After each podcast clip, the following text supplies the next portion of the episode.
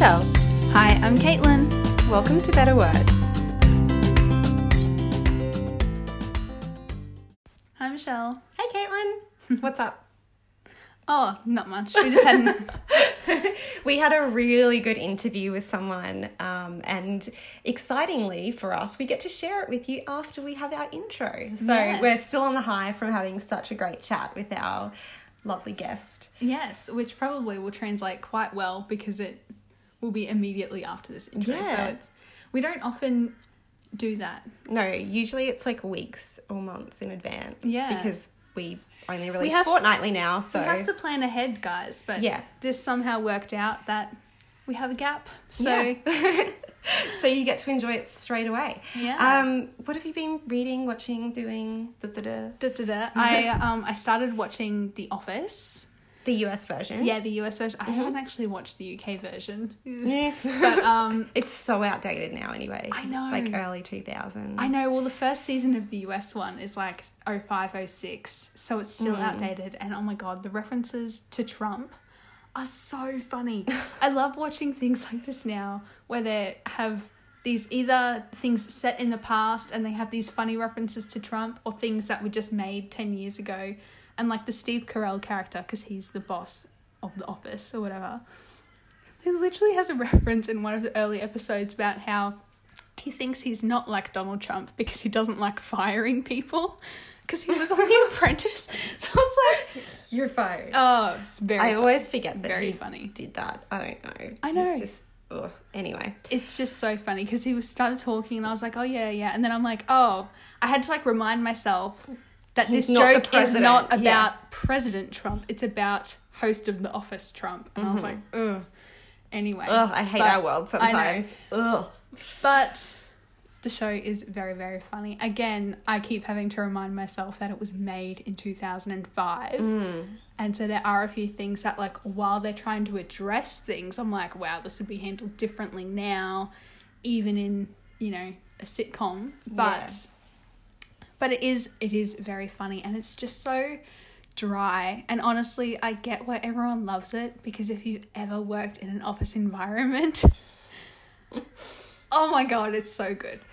The show that I love for that is called Utopia, and it's oh, set oh yes, Utopia in a is government yeah. department, and you're just like, yes, this is like bureaucratic office life where it's just wasting time and taxpayers' Totally. dollars. Yeah, I know. And everything's like got to be like you've got to have a plan for the plan for the plan to be in place, oh, and Oh, 100%. it's just bureaucracy at the next level. Yeah, I haven't So watched funny. Utopia like religiously, but I've seen bits and pieces, and it is so good. I would hate to work in an Parks office and like that. Recreation that. I watched last year is Yeah. also like it's set in a, a government department in the US, but similar sort of thing where it's like nothing ever gets done or Hmm. They're wasting their time on silly things and it's like the parks department so they're like hosting events in the park and so it's so funny. And that's the other thing is that the office it's like a paper company, which I never realized what they were actually doing in the office. But Yeah. it's they're selling paper. And Yeah. I'm like, this is so stupid. It's so weird. But I would so hate to see it's so it's so odd because like obviously I have had an office job for five Hmm. years, but a newsroom is A not an would be- office. no, like it's it would be totally different. oh my god, we are so rude to each other. Mm-hmm. We swear all the time. Like there's noise all the time. Things get done because you have a daily deadline Yeah. to do them, and if you don't have a deadline, nothing gets done. Like The amount of times I've So thought that my office would make a fantastic reality show.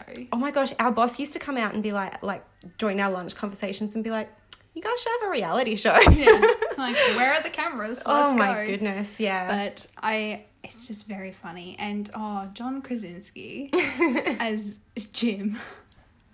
Can see why he has such a big fan base. Yes, I just I love his character, and it's, it's sort of reminding me at the moment of not of Chris Pratt's character, but like knowing now, what are we almost fifteen years down the track, that like, you know, like the glow up almost of like. But he's so funny. I never appreciated how funny John Krasinski was. I don't think I've seen him in all that much. I've seen him in a couple of rom coms, I think. Yeah, Yeah. but God, he's funny. It's really funny. Well, my TV recommendation is the exact opposite. Mm-hmm. Um, really dark and moody. It's something I recorded. Basically describes our friendship. Yeah, I know. I know.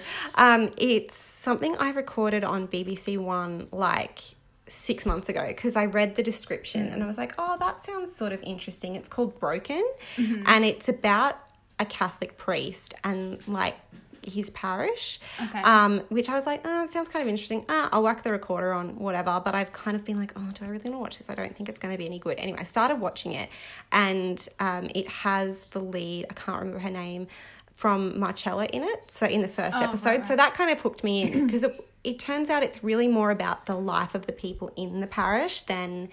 And not in like, Like when I say parish, it makes it sound like a village, but it's not. It's like set in a city somewhere. It's quite low socioeconomic area and it's just really different from what I expected. Um, So it's not like a small town No. community thing. It's just like the people who happen Yeah. to go to that church. yeah, and it's like people who are doing it tough. Like the first episode, um, I'm gonna call her Marcella because I can't remember what her name is. She's like super, super, super poor. Mm-hmm. Um, she's on the breadline. She's got three kids. She gets fired from her job for being late because she was taking her daughter through the first communion thing, and she starts a fight with her boss. And then, you know, he the priest Michael tries to help. He's like, oh, the priest is Sean Bean Oh, really famous. He's from Yeah. Lord of the Rings. He's like super famous actor. Oh, like yeah, if you I'm saw sure. him, you would be like, I'm yes. sure I know who it is, but Yeah, he's incredibly famous. Um, and I've never seen him in a role like this before. But he's really like he's not a holier than thou priest. He is, in fact, he does some stuff that's probably quite questionable. Mm-hmm. Um, and so by the end, he sort of is losing his faith a little bit in himself. Yeah. Um, and there's this really like it ended on it's a really lovely kind of thing. It's unfortunately it's his mother's funeral and he's doing it, but then all the people who he's helped throughout. It's only six episodes because it's British, so it's a nice arc. All the people he's helped like come and take communion, and he gives them the wafer, and they're like, um, "Amen, you wonderful priest." And then like the little girl says that, and then they all start saying that each time, and you can see him like feeling a bit. So it's all the people who he's helped, but there's this. It kind of goes through the way they interact. So there's like um, a shooting of a mentally ill teenager um, who's black by a white police officer, and so it goes through all that. And there's sort of a cover up amongst the police force, and you know one of the cops comes to him and is in confession is like they're going to lie, don't know what to do. Like he helps a lot of people, um, and by the end it all sort of weaves together, which is our favorite so- sort of thing. How Yes. it all comes together. Um, all the connections. yeah, so and he's you know was abused as a boy and um, yet still became a priest, and it's just really it was very much different from what I expected. Very interesting, um, but yeah, quite quite dark, but with moments of like hope and light and stuff. But yeah, it was amazing though. Wow. Yeah, so it was just a random. I've never heard anyone else talk about it. Just saw it and was like, oh, I'll just put pop the recorder on. Like yeah, totally random. Nice when you get like a random find Yeah. like that. Yeah. Yeah. I know because like one show that I've finished watching now that I was watching with Monica, it was I think I talked about it before. It was on Amazon Prime. It was called Red Oaks. Oh, okay. But I'd never heard of it before. But it was Mm. like it's like three seasons, about ten episodes each or something, and it's like each summer at this country club. Aw. And it was just like it, I guess I would call it a sitcom. Yeah. Uh, bit of comedy, bit of drama. But like yeah. yeah, it's like set in like the mid '80s, and like it was it was really it was really good. I really liked it. I think you would like it too. But yeah, Yeah. it's sort of one of those ones that was just like a bit out there because often oftentimes you know you come across those shows that you're like oh I heard heaps about this Mm. three years ago, but we don't get it because we're in Australia. Yeah, or, like, Luther. I really, I know I need to watch Luther because everyone in the UK is raving about Mm. that, and I trust them. Same with Marcella. Actually, I heard people talking about that long before I saw it on Netflix and was like, oh, heard good things. I'll watch that. Yeah, Yeah. I know, and it happens all the time that I'll be like, oh, I'm sure I've heard about this. Yeah. Everyone was talking about this on Twitter three years ago. Yeah, and like all my family will be like, "What?" And I'm like, "Ugh, "It's because you're not active on the internet." oh my god! Actually, yesterday I had a really funny thing with my family. I was just hanging out at my parents' house, and I was talking to my younger brother about Endgame, Avengers Endgame. We're getting very excited, but they released new posters for every single character, and all the ones who are currently dead are facing the one way, and all the ones who are currently alive are like facing the other way, except for like three people. And I'm like, what does this mean? Which way are they facing? Like, Well, they're facing the same way as the people who are currently dead. I'm like, what does this mean? Is everyone facing Ah. right, gonna come back? Like, I.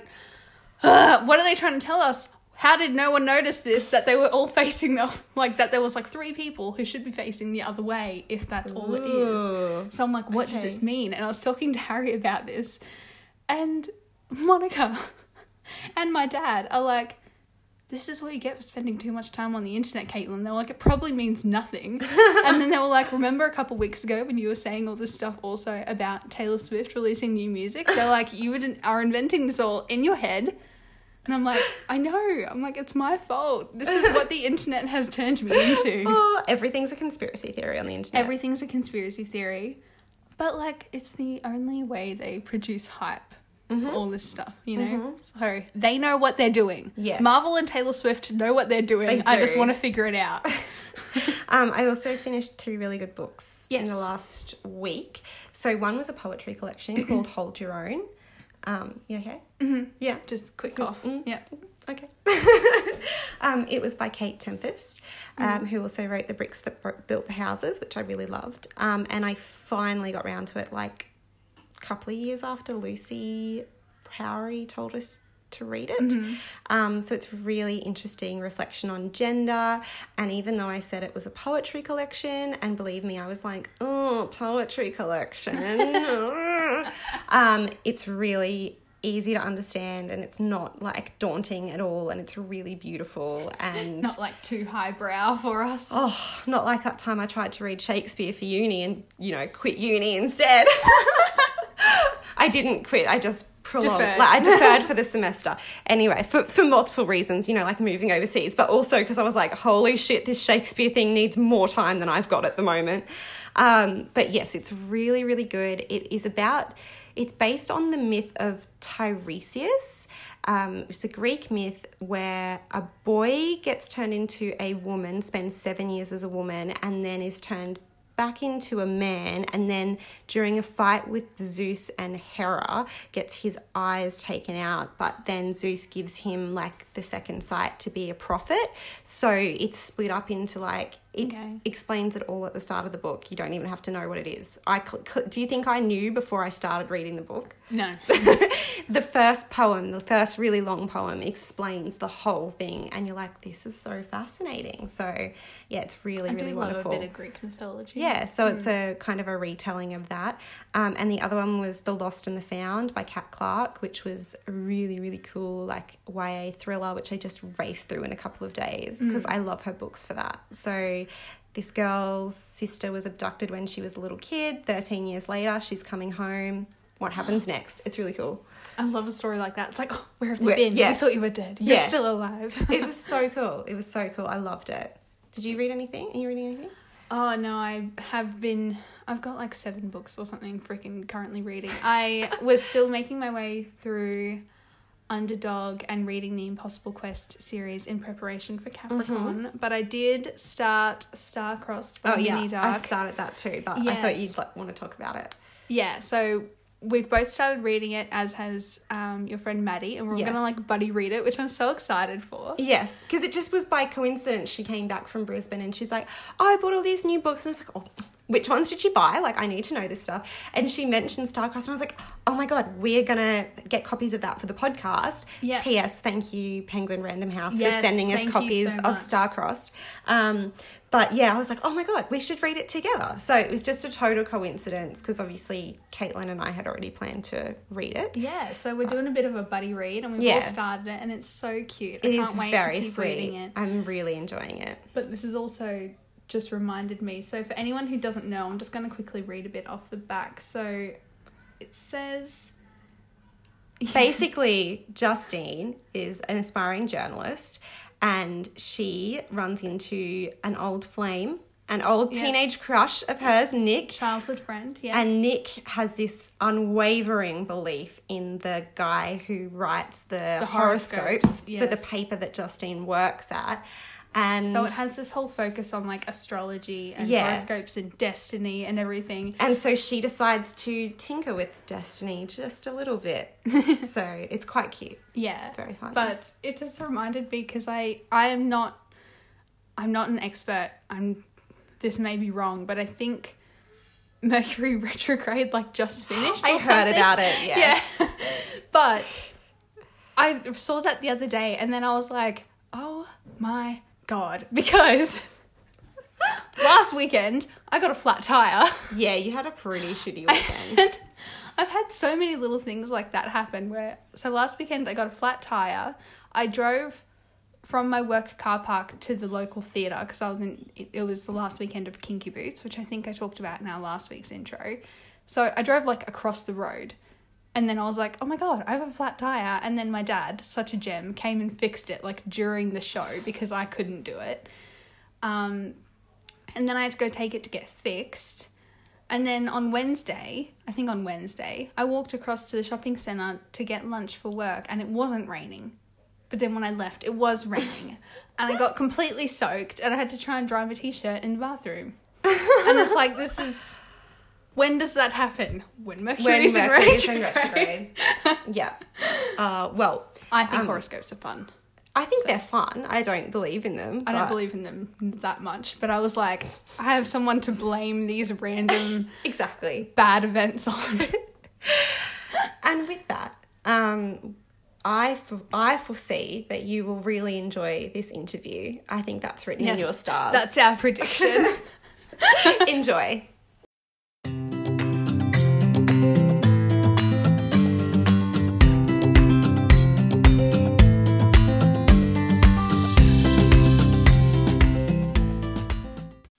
Guest this week is a man of many, many talents. He has spent a decade working as an actor, singer, and dancer on Australian and New Zealand tours of musicals, including Mary Poppins, Guys and Dolls, and Cats.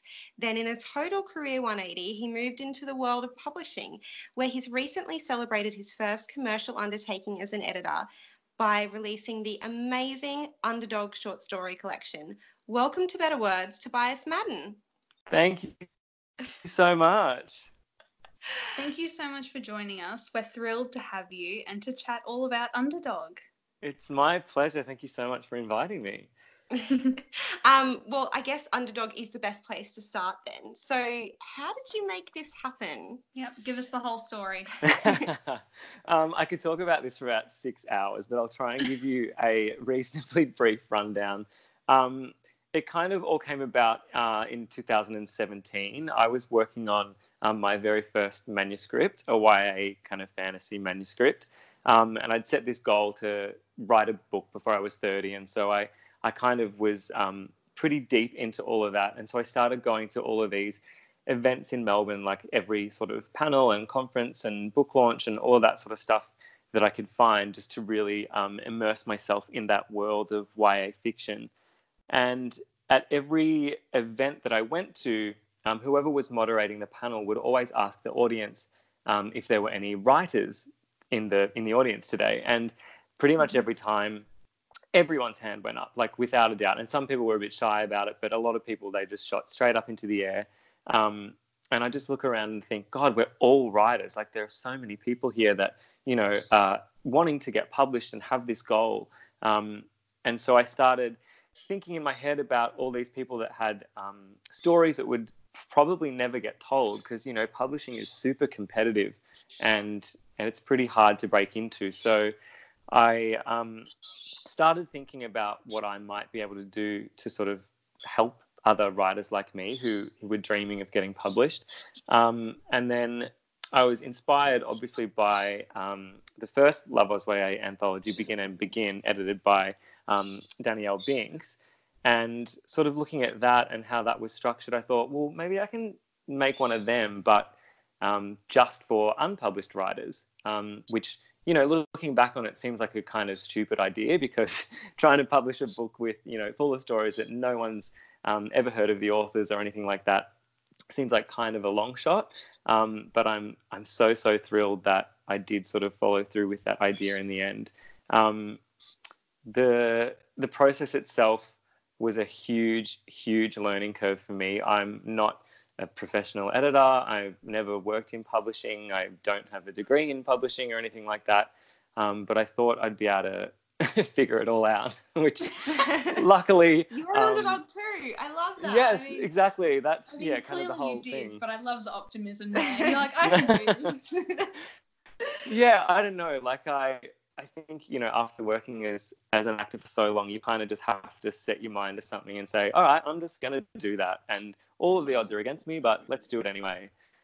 Um, so yeah then i just kind of tried to learn everything i could and i recruited um, a wonderful um, team of collaborators um, through instagram um, three um, wonderful bookstagrammers um, who i just direct message completely out of the blue. So I'm lucky they replied at all, to be honest. Um, but yeah, so they were so helpful in, in sort of getting word out and setting up that initial platform. You know, I made a website and um, sort of tried to start spreading the word. And eventually, when we opened submissions, um, I was terrified that no one would submit any stories and we'd end up with like 10 stories that I kind of was forced to publish just by default.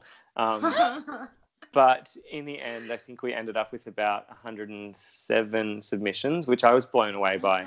Um, you know, because there's no name behind this, there's no big publishing house or you know famous editor or famous writer or anything behind it at this point. So I was kind of really overwhelmed by the fact that um, there were that many people who were willing to put their faith in in my project. Um, and the stories we ended up with were brilliant. You know, we um, the myself and the three other girls we read um, sort of a quarter of the stories each, and each picked our favorites um, and ranked them all. And then I sort of went through that list and and um, put together the final the final twelve stories, um, trying to balance themes and that sort of stuff as well. Um, and yeah, we ended up with this this wonderful collection of stories that I'm just beyond proud of. Um, the writers are all so talented and you know we went through a pretty full on editing process like any author would just to make sure everything was kind of really flawless um, and I, I think it is i'm sure there'll be some typos in there somewhere but um, i think yeah we've we've got this great product and then um, we were super lucky that we ended up um, landing this distribution deal with um, another wonderful australian publisher Black Inc. Books um, who sort of really took me under their wing and were so helpful and and so patient with my billion questions that I had at every sort of step of the way. Because often I also, you know, wasn't hundred percent sure what they were talking about, so I had to do some creative googling of acronyms and stuff like that to make sure I was answering questions properly. Um, Yes. but yeah, they they were really helpful, and and without them, you know, we wouldn't have ended up with the book on you know, on shelves all around the country and in, in libraries and schools and stuff. It would have ended up being a, a bit of a smaller scale um, production. But yeah, we were super, super lucky um, that they were happy to partner with us and, and support emerging authors. And yeah, then that's kind of the brief version, I think. so then from you know from your idea and contact, contacting you know your your little team that you end up ended up creating submissions reading all the stories to the book being you know on bookshelves how long was that whole process Um, so I, I'm pretty sure I made the website in about um, September or October 2017, um, and contacted um, the girls on Instagram, and then um, yeah, published on the the 5th of March. So just under a year and a half, I guess. wow that's pretty quick really isn't yeah. it for a big Yeah. Project like this. Yeah, it's funny. Like it, it seems like it's been a million years because I've been working on it Mm. kind of nonstop. Um, you know, like I have other jobs as well, so I'm kind of working during the day, and then I would come home and work, you know, three or four hours on Underdog every day. Um, so it feels like a lot longer for me. But yeah, in the scheme of things, from from literally nothing to then books on the shelves, you know, in in under a year and a half is pretty cool. It's quite amazing. Yeah. Like publishing usually works so much slower. Yeah. It's incredible, especially for yourself having no experience in that world before. Like I know Begin End Begin came out, seemed to come out quite quickly, but you know, Danielle has worked in that space for ages, and Yeah. yeah, that's amazing. Of course, yeah, yeah. Yeah. Wow. so then, how do you feel about you know the response um, from the rest of the world so far? Um, it's been really, really lovely. Um, it's so like you know, with any creative thing, you never know how people are are going to respond. Um, but kind of the, every step of the way, I was blown away by everyone's support. You know, whether that was um, the writers or you know th- these other publishers we're working with, or just the community sort of getting excited about it in the lead up to it. I was really blown away. Um, you know, because none of us have ever published books before, we don't have any reputation. You know, we're just a bunch of randoms, really. So um, it was really cool um, how excited the Love Oz YA, love, oh my god, so good, the Love Oz YA community, um, how excited they got for it.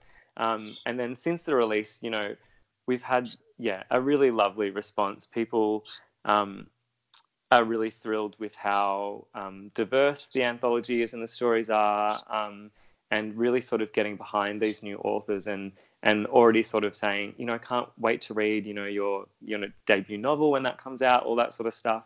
Um, and we've also had um, a really cool response from schools already. Um, we've heard of a few schools who are studying a couple of the stories in class already, which is like completely mind blowing.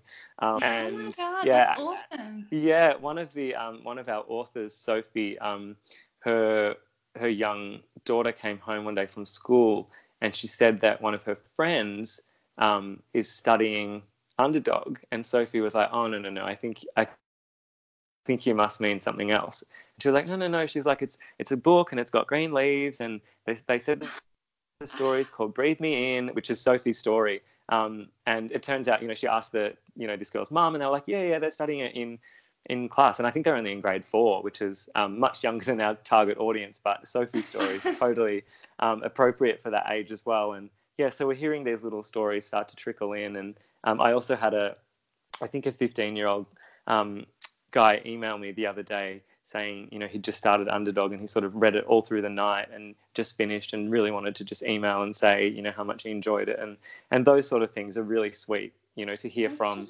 lovely. Yeah, to hear Mm. from teenagers, which is who we write the book for, you know, um, is really, really special.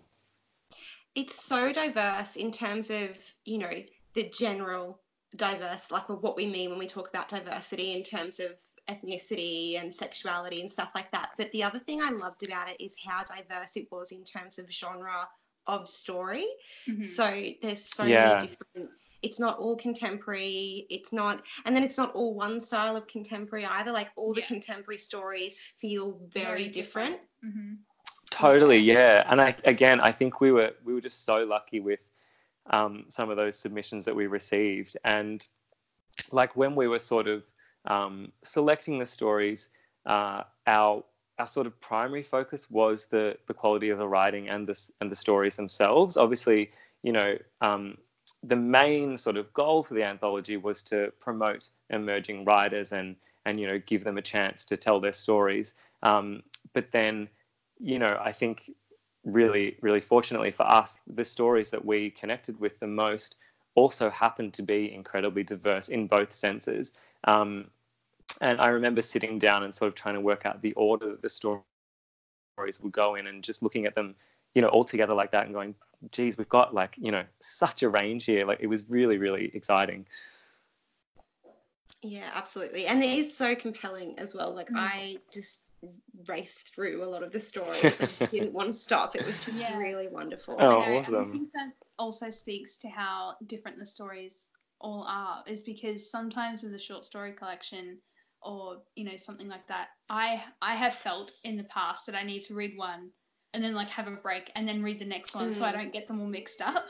Yeah, totally. Yeah, I know what you mean. There is because they're so different, which is so wonderful. I haven't really had that feeling with Underdog. Yeah, awesome. Yeah, it's um like I've I can't tell you how many times I've read the stories.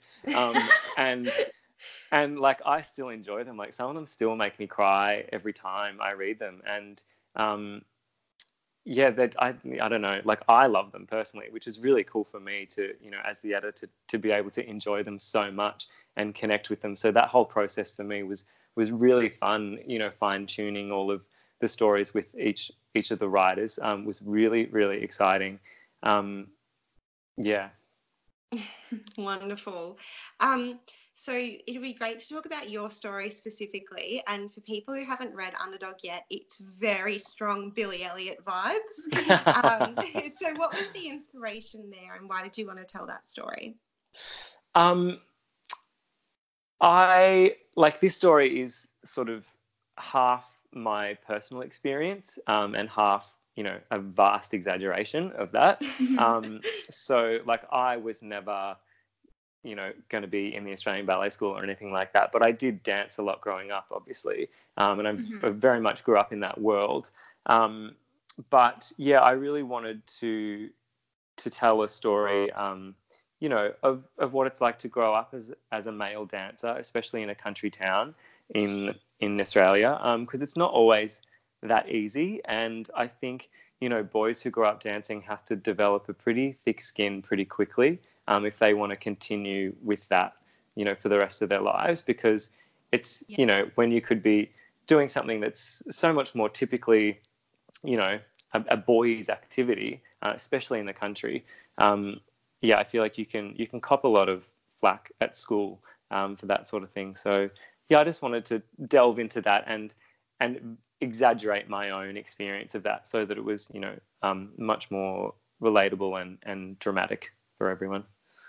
Yeah. Yes, we all love a bit of drama, but yeah. uh, you know, you are you are so right there, and I think again, not really like your story made me think of anyone in particular that I know, but that experience. I mean, like you know, we said to you before that Michelle and I have both been involved with a couple of musicals here and there. And like, you know, I all my friends growing up, I was never a super good dancer or anything, but all my friends in high school were dancing and they were at the Eisteddfods and the dance festivals and you know, the guys were almost always everyone's favorite, but they still were like, yeah. of at school and everything. So I think that story growing up into it is, you know, it's not one I've seen before. So I really enjoyed your story. Yeah, thank you. And I think as well, it's it's interesting because you know, boys that do dance, they are always like a total celebrity at the dance school and at yeah. the dance events. Yeah, like exactly. in, in those settings, they're really looked up to and everyone thinks they're amazing and, and you know yeah and like all the little boys always love like all the yeah boys. exactly totally. For everything the boys always get cast because there's not enough boys you know? Exactly yeah so in those settings like they're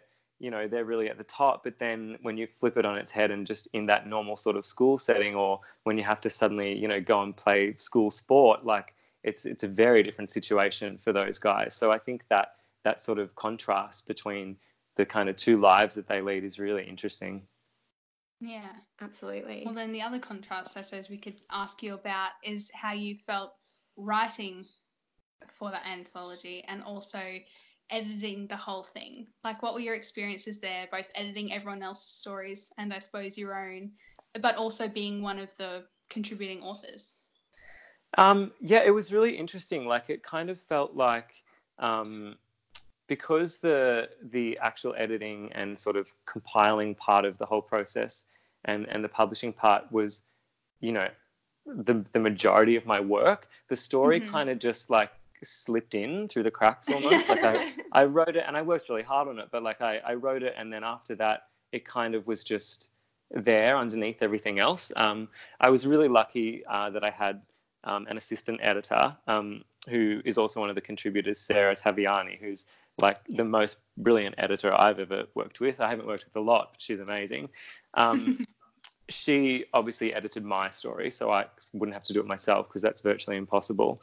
Um, yeah, and so that move on. yeah, exactly. And so that was really helpful for me. Um, but yeah, it was a it was a very different experience because I'm so used to just writing, and, and I love that, and I love just getting absorbed in the work and all of that sort of stuff. But then working on um, the other stories with the authors, I I just learned so much from all of them, from their writing and and from working so closely on their stories, um, yeah, it was really intriguing to sort of try and um, work in in their individual styles because obviously as an editor um, you know you kind of need to uh, in the end remain unseen. Like it needs to seem like you haven't been involved in that story at all basically. Mm-hmm. um, and so yeah it was quite interesting for me to sort of um, put on that hat and try and learn how to to make the stories really shine without leaving my own mark on the stories kind of. It was really interesting. Yeah. Yeah. I know. I love editing for that. Like it's it's so interesting. It's such an interesting process. Mm. um, yeah because you shouldn't you shouldn't your work if you've done your job properly should be invisible really. exactly yeah yeah which is which is strange as a writer yeah. because you want to it's the opposite like as a writer you need to make everything as visible as possible um, so yeah it was it was really interesting but i loved it so much like i I think that that kind of skill set sort of um, comes kind of naturally to me. So I was lucky in that sense that it it was something that I took to um, quite well. I think. Um, but I would I would love to do more editing. I, I find it so so enjoyable.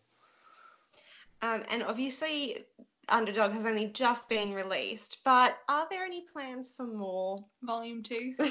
I've actually had so many people ask me um, already, which is really cool, like, which is really nice. And again, it just goes to show how many um, writers there are out there. And, you know, I think with, if we can come up with these 12 stories, um, you know, with literally no reputation and nothing behind us at all, um, I do think it would be pretty amazing to see how we could build on that now that we sort of can start establishing, you know, the underdog name and um, yeah, now that we've, you know, sort of been recognized by being published, I think, yeah, it just goes to show how many how many brilliant writers there would be out there in the whole pool of Australian writers, you know, and I would really, really love to to continue to support emerging writers in some way. I just don't exactly know what the best um, what the best next step would be. Um, obviously, you know, an anthology works so well because you get to include, um, you know, a wide variety of authors and a, and a nice number of authors. Um, but I think, you know, we sort of have to keep focusing on on this this one anthology for a little while at least before we start thinking about another one. Um, but I'd also really love to think about publishing some full length novels um, in a couple of years' time, um, or whenever really. But um, yeah, it's yeah, exactly. It's um, yeah, there's a lot there's a lot to think about, and you know, obviously, this this project um, rested very heavily on my shoulders, which I really enjoyed, but it, you know, it was pretty stressful at times. And I think mm-hmm. um, if I was to expand on the first underdog anthology, whether that be another anthology or you know, um, a novel of some kind, I think I would like to, um, yeah, have a bit more of a team behind it next time, mm. so that we can, so that we can really, really push and work and and achieve, you know, the best result possible. Absolutely, so many exciting times ahead, and like you said, you've got yeah. the underdog brand now.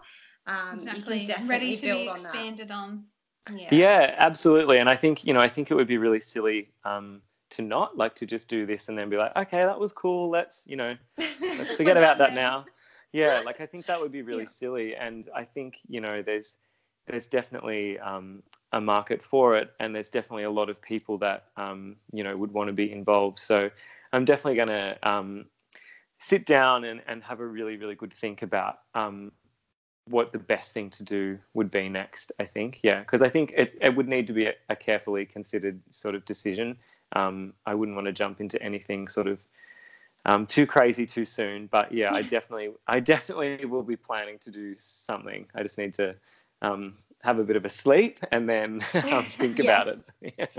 absolutely, absolutely.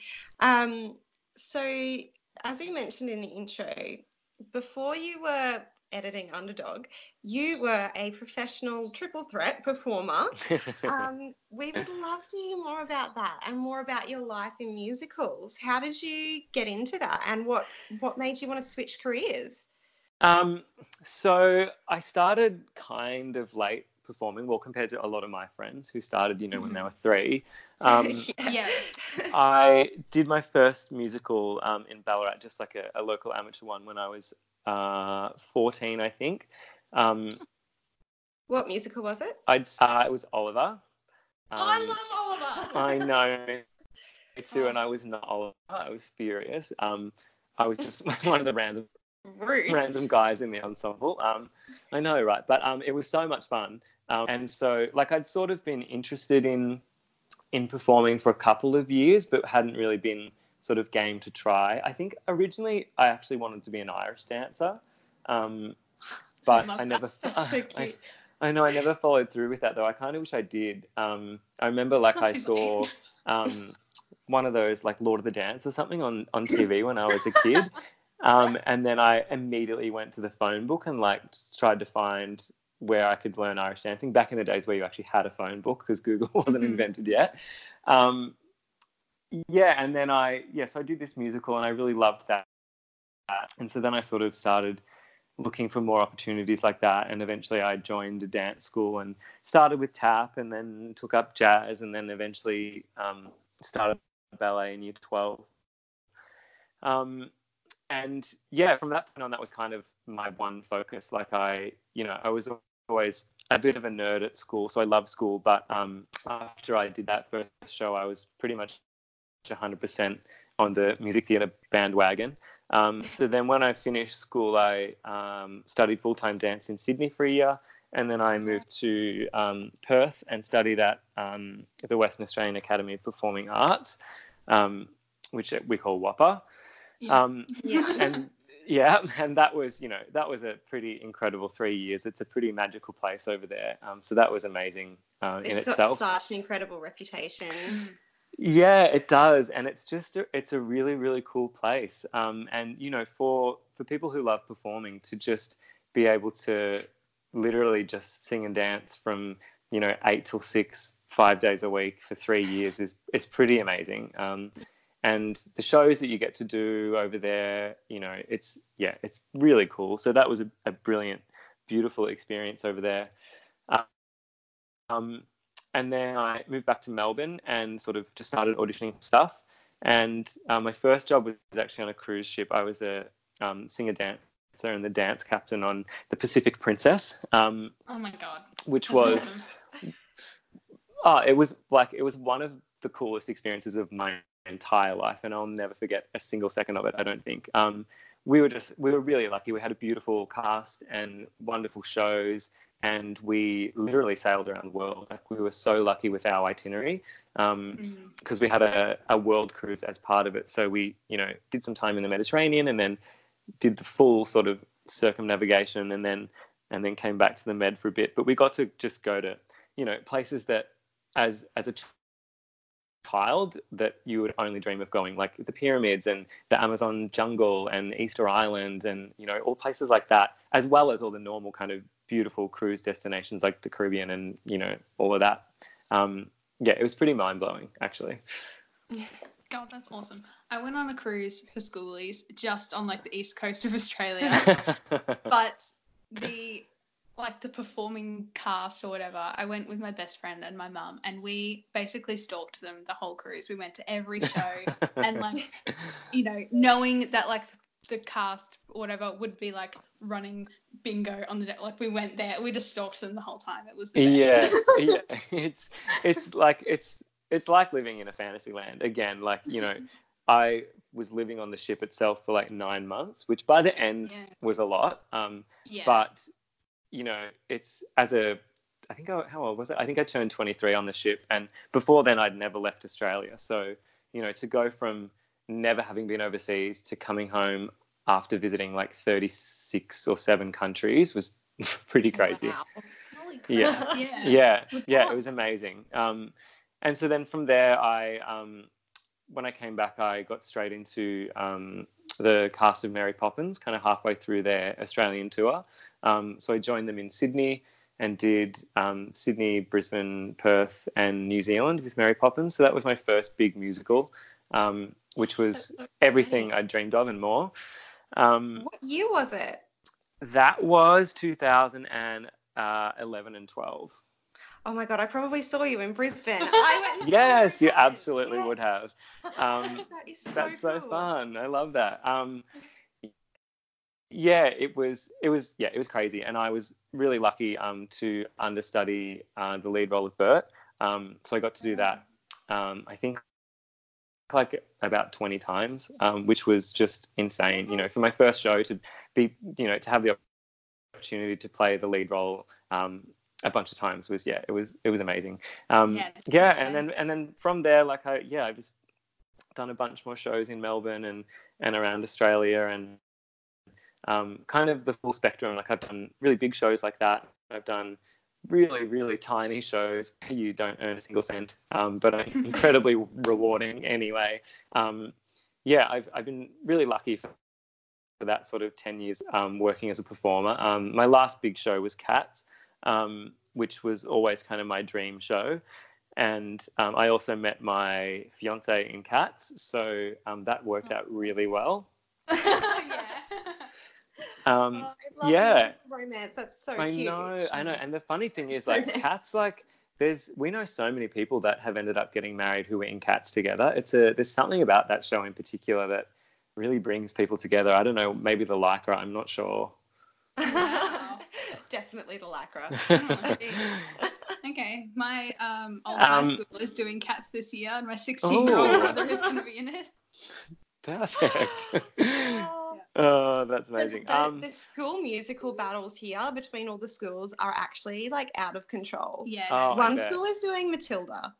Like, Wow. It's just it's it's getting Yeah, too the much. And like, rich- how can you? the rich school is doing Yeah, Matilda. yeah. uh, of course. but yeah, I'm um, just like, wow, you just every year they just keep pulling it out. Yeah. The performing arts community in little old Rockhampton is actually pretty insane for a small Oh town. Yeah. yes, I think I actually know a couple of um, music theatre. Oh, you probably know Gretel Scarlett. Yeah, I, I went yes. to WAAPA with Gretel.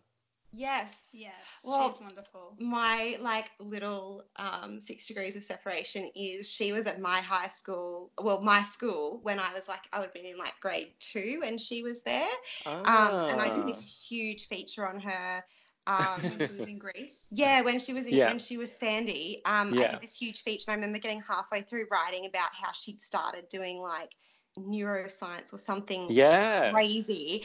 And then I just had to go out to my boss and be like, um, actually, like I've, I know you've given me two pages, but can I run it over two parts and have like a total of four pages? Thank you. so yeah, her she's story is so lovely. interesting. Yeah, she's Yeah. great. Um, Yeah.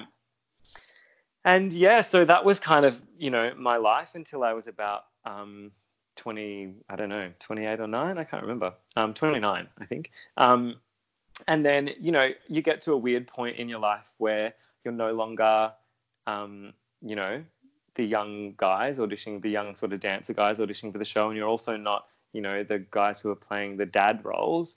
Um, so a few of my friends are kind of in a similar boat when we all hit 30 and we're like, why is no one giving us a job anymore? We're not Um, getting cast. Yeah, it was Oh, really weird. And then I think I think as well by that point, sort of my heart also wasn't hundred percent in it anymore. And and like if if Mm. you're not hundred percent committed, it's very very hard um, to get a job because you know you don't go to auditions with the same energy that you did when you know when it was your everything. So um, yeah. and then once I started writing, I um, you know I was enjoying that so much, and it just seemed like you know two two careers that are fraught with rejection, and it just didn't seem like a good idea to sort of pursue both of them at the exact same time. Um, yes. so Too much for yeah, one heart to take. yeah, exactly, exactly. And like I've got a pretty thick skin by this point, but you know, there's there's definitely a limit to that. Um, so I just figured, you know, performing will always be there, and maybe when I am old enough to, you know, to be the dad in the musicals, I'll I'll go back. But for now, yeah, it just seemed like, you know, a lot of things were telling me to sort of just focus on on writing and publishing and and give that my all and see how that sort of would go. Wow. I love that so much. Maybe one day you'll be Mr. Banks. Maybe that's a thing. I I would love so much to go back to a show that I've already done as one of those older characters. Yes, There's a couple in. Cats as well. Um, Yeah, that could be that could be really fun and super weird, but really cool. I know it probably would be a bit weird, but I think you know getting to a point where you can go back and do shows again, I feel like is a pretty good goal in this world. yeah, totally, totally. Yeah. Wonderful. And um, how do you go with your fiance being in musicals and stuff? Does he have to travel a lot? Um, he does. It depends. Like you know, it depends on the show. The last couple of years, um, he was in the Book of Mormon, so they had um, twelve months in Melbourne and twelve months in Sydney. So that was really easy because you know I just you know lived in Melbourne for a year with him, and then we moved to Sydney um, at the start of of last year, um, and spent the year here, and now we're just sort of still here. Um, but yeah, it's. I think having one of us still in musicals makes it easier because at least I can be stable if he's going to be moving around a lot. Um, Yeah. But you know, I love it so much because you know every single person I know is in music theatre, and so you know it's nice like to sort of left. Yeah, it's nice to just sort of you know be in that circle, and um, you know, there's nothing I love more than seeing seeing him in shows. He's so phenomenally talented. He's a million times better than me. Um, so it's it's really nice to be a part of his journey now because he's got some pretty big dreams, and it's nice to be able to sort of help him work towards them um, instead of yeah instead of me doing it myself, which is really nice. Yeah. And I've to got to just say, we stalked you guys a little bit, and you guys are so cute. Yeah. You were Oh, so thanks. cute. yeah, we're It's pretty so we're and, pretty like, happy. Seeing him like post about how excited he was for you with Underdog, and now Yeah. hearing you say the same things, it's just, it's so Lovely. lovely. I love that. It's so good. Thank you. Yeah, it's it's um you know no one has ever been more supportive of me than him, and he um you know he was there every step of the way. Like he was obviously the first person that I that I talked to about Underdog when I was like, is this a really dumb idea? If you know if I try and publish this thing, and he's like, no, that's a brilliant idea. Do it. Like he's he's so wonderfully supportive, and um yeah, I don't think Underdog would have made it to print without him either. So that's yeah, I'm super lucky that he's he's there in my life. No. Oh, that's so sweet. Um, are you working on any other writing projects at the moment? Any other longer form work, perhaps? Yeah, so I um, I did finish that um, YA fantasy manuscript that I started um, before all of the underdog stuff. So I, I wrote that um, and um, now I'm sort of trying to find an agent and, and get that out there somehow, um, which is obviously not that easy. Um, and you know, since since I started working on underdog so heavily, I've had a little bit less time to sort of um, be focused on that. But I'm, I was happy to sort of just go, you know what, I've written that and I love it, and let's just sort of put it aside for a minute so I can do this other, you know, amazing thing that I've got the opportunity to do. Um, so I'm going to sort of yeah get back to that soon and start really trying to um, get someone else to like it as much as I do. Um, I think you and- always come back with more clarity too if you take a break from something. Yeah, totally. And I, like I haven't read it. I haven't read that manuscript now for quite. I don't even know. At least probably uh, six, eight months or something. Um, so I really Wow, would love to go back and and have a look at that and see um, see what I think. But yeah, I was I was really proud of that, and you know, because it was the first sort of um, manuscript I'd ever written, and and so that was you know, it's such a cool achievement in itself to actually write a Yes. book at all. Um, and before that point, you know, I'd only written a bunch of short stories, so the that sort of process itself of writing that, you know, was the biggest learning experience I could have, you know, ever asked for. So that was amazing.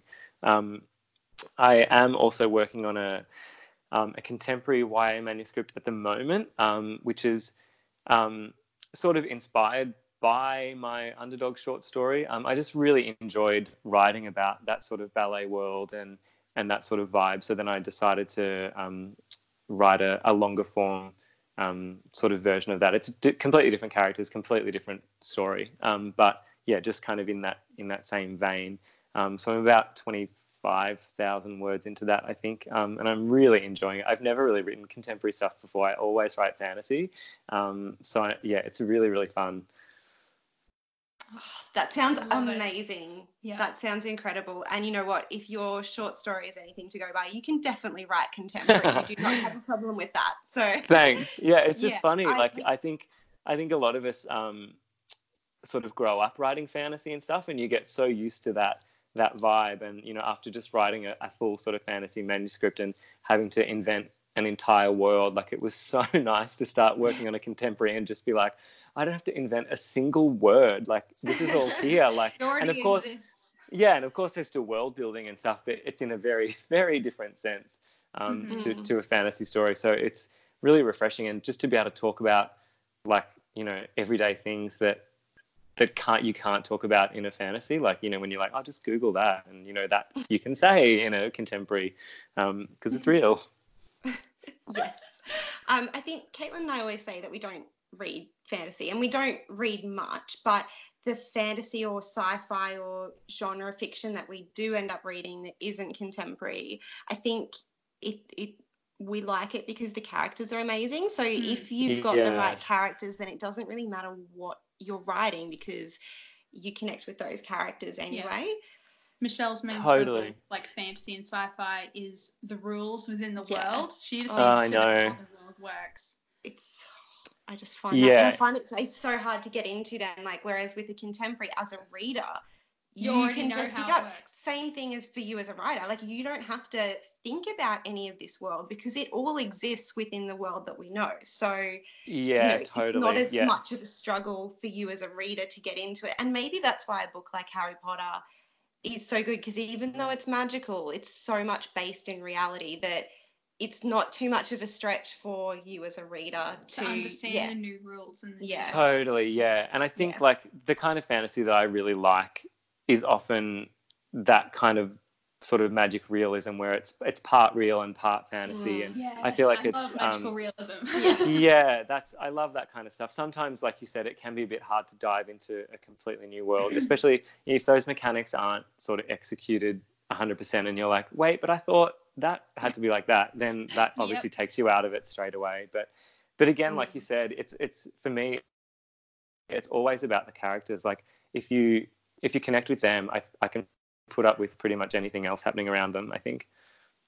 Yeah, Yeah, yeah, no, I agree. Yeah, Yeah. it doesn't matter, you know, genre, short story, long, like whatever. It doesn't matter. A book could be a thousand pages, but if I love the character, like you, Yeah, exactly. Yeah. Yeah, because if you want to spend time with them, like it's it's that you know whole thing, which is so interesting. And I feel like you you often know straight away, like as soon as you start reading a chapter, um, if you know you know if you connect with the characters or not. It's yeah, it's that kind of weird, inexplicable thing where you're like, I don't really know why I like this, but I really like it, and I just have to keep reading it. Like it's Yes. yeah, it's yeah, it's, absolutely. it's exactly That's how it like the gold for any reader. You just like- yeah.